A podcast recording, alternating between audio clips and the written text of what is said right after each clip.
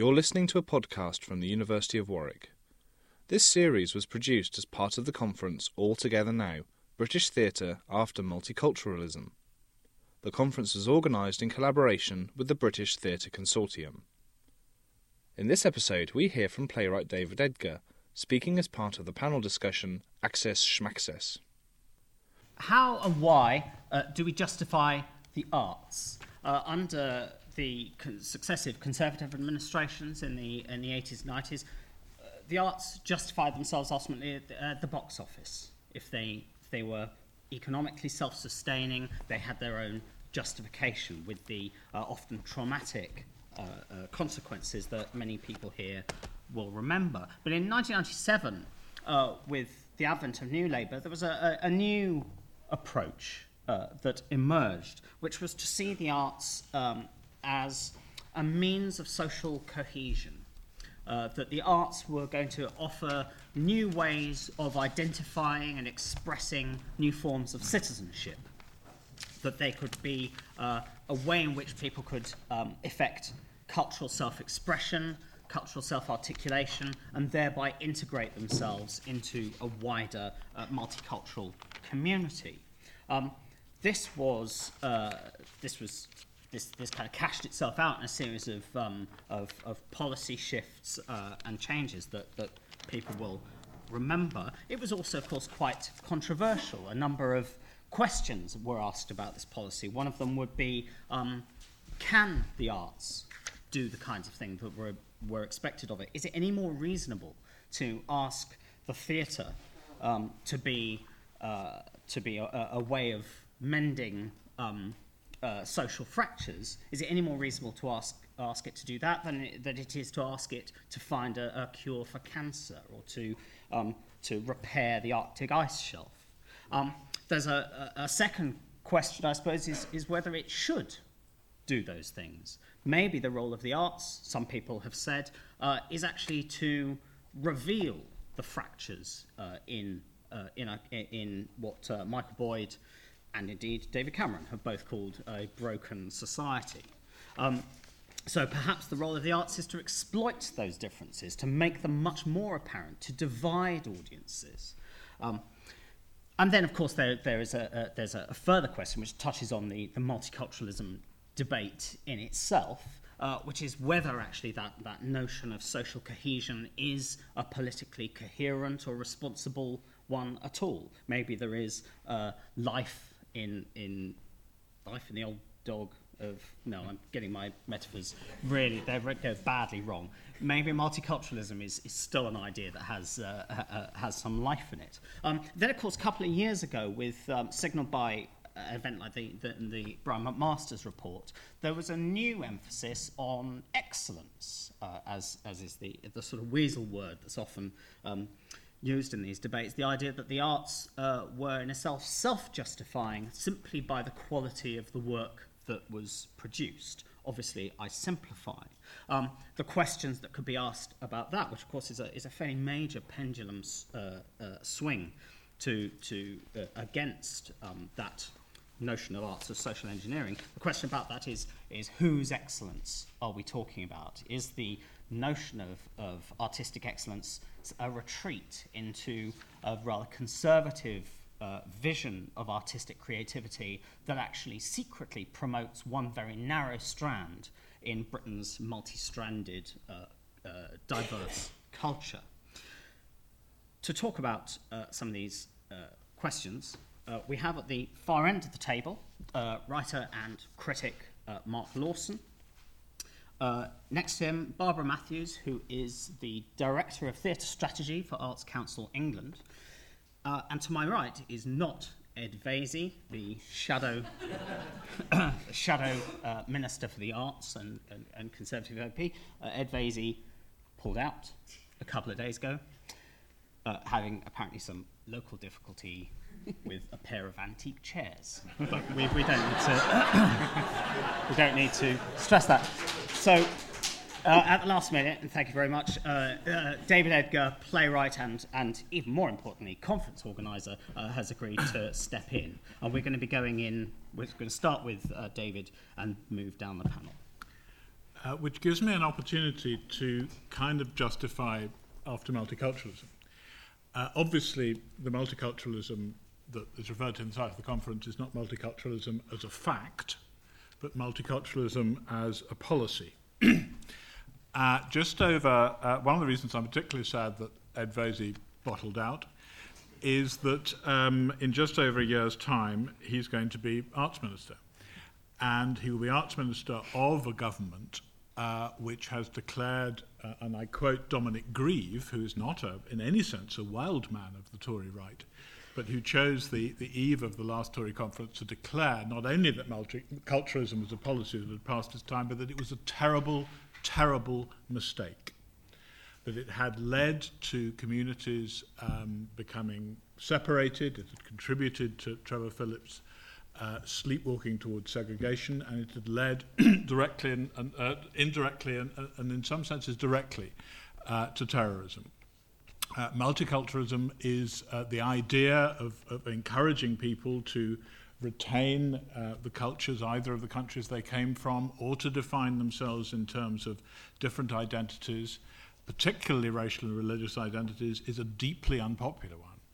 And since the Bradford, Burnley, and Oldham riots of 2001, it has been a deeply unpopular idea through m- many swathes of the government. And, and the giving way of the slogan of, of multiculturalism to the slogan of community cohesion, which is a very self conscious thing that happened in the wake of those riots, um, is evidence for that. And, and, and I can't remember whose community secretary this week, uh, but whoever it is will be there because they have signed up to the idea that multiculturalism was a terrible error.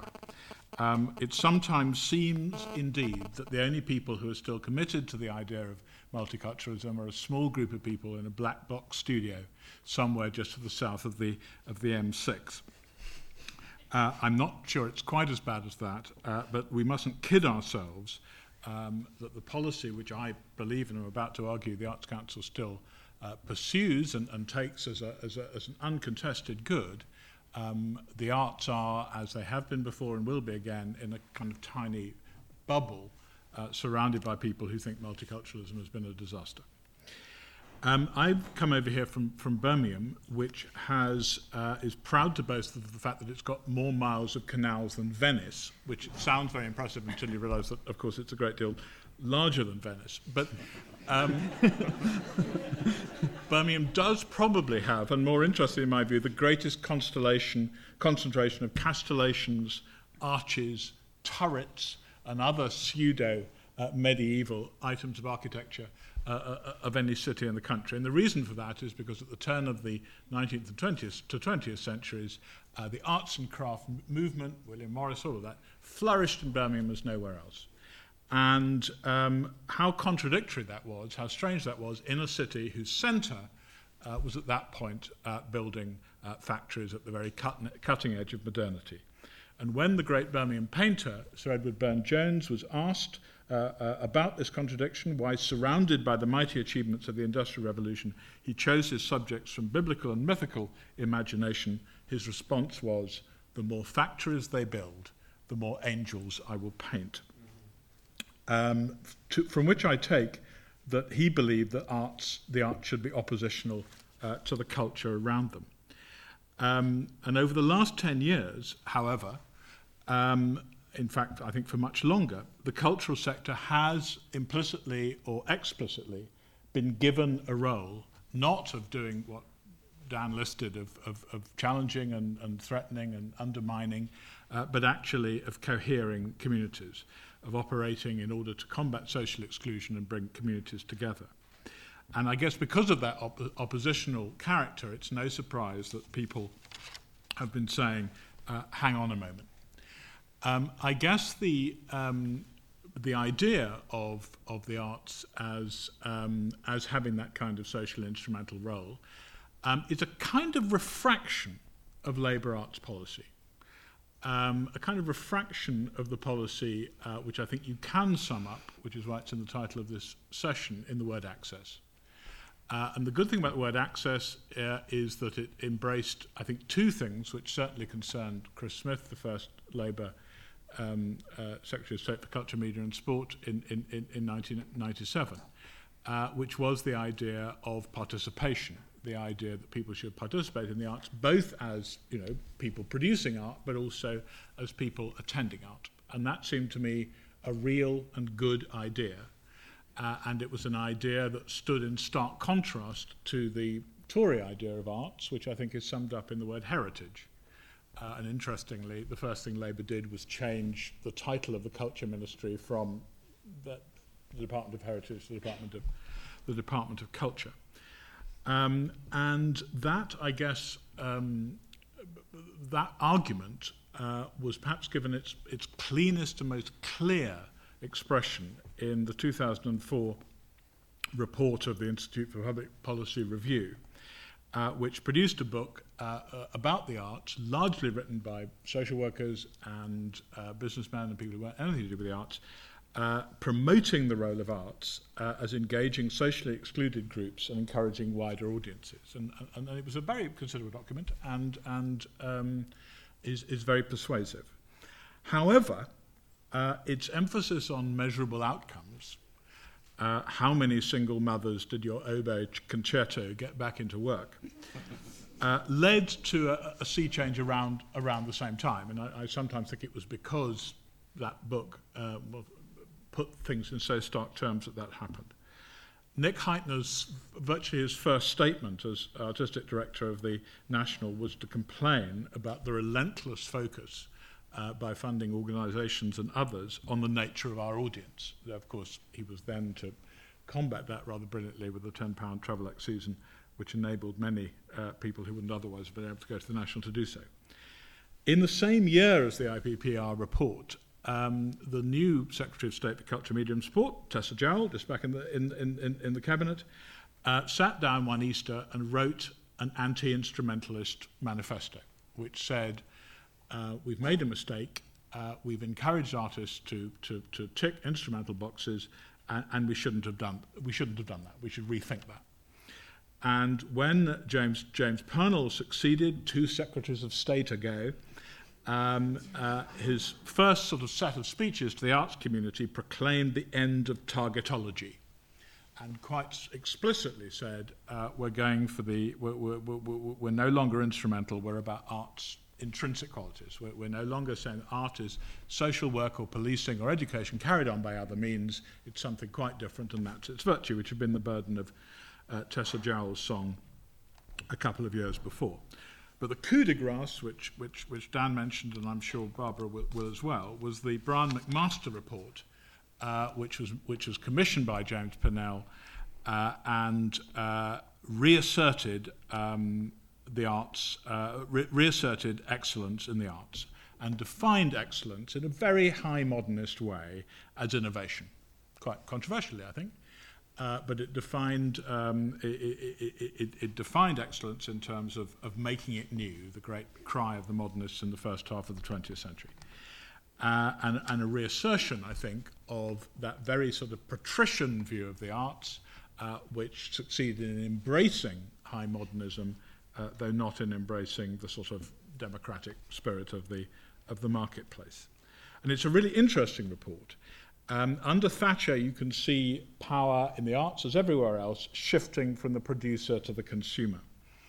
Uh, Purnell, and especially McMaster propose shifting it back. I think a pendulum swing is almost an un- underestimate. The most striking thing in the McMaster report is its promotion of artist power, peer reviews in, instead of bureaucrats' reviews artists back on the boards of theatres clear out the, the, the accountants and, and, and, and, and the fundraisers, uh, and, a, and a lack of interest in audiences. Uh, the diversity section of the Master Report, and there certainly is one, uh, doesn't mention, is all about practitioners. It doesn't mention uh, diverse audiences at all. And it was seen very much, I think, by the people who'd been critical of, of, of, of, of, of uh, instrumentalism as being the great sea change. I would point out, however, that the Arts Council seems to me, uh, and Barbara will, will speak of it um, or counter it, uh, if, if necessary, to be extremely concerned still with widening, uh, with, with widening access to the arts and in particular with widening audiences. Last October, the Arts Council's Director of Marketing and Brand Development uh, produced a report seeking to segment the English arts audiences into 13 targetable groups, from culture vultures and urban art eclectics who go to the arts a lot, via fun, f- fashion and friends, dinner and a show, and bedroom DJs who don't go very much, to older and homebound and a quiet pint with the match who are people who don't go at all. and I hope Barbara will forgive me to referring to an as yet unpublished report, but the upcoming and much awaited review of the last five years of, of British theatre contains an unchallenged presumption that diversity both of practitioners and audiences is not only a good but should remain a policy priority. When the challenge to instrumentalism began, I was one of those who feared that there was a baby being thrown out with the bathwater. The immediate response to Tessa Jowell, the first was an article by James Fenton, the poet in The Guardian, uh, seemed to use what she was saying as a way of, of, of, of reasserting the principle of arts for art's sake. Down with this access pottiness uh, was the title uh, that the sub editors gave his piece. Uh, to which I felt it should be asserted that just because the arts aren't social work doesn't mean that they're not social. As Barbara knows, my fear about current Arts Council theatre policy is that it tends to prioritise form over content. Most strikingly in the 2007 Theatre Review, which prioritised street arts, street arts circuses, uh, and experiment over new writing, um, this prioritised, in my view, provocative theatrical form over oppositional uh, theatrical content. If the undoubtedly imaginative, physically based, site specific, devised, content light theatre does finally become the mainstream, then I fear I will be with Burne Jones and his angels.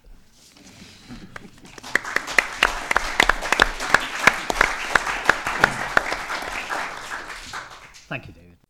This conference was supported by the School of Theatre Performance and Cultural Policy Studies at the University of Warwick, Warwick Arts Centre, the Humanities Research Centre at the University of Warwick, and the Department of Drama and Theatre at Royal Holloway.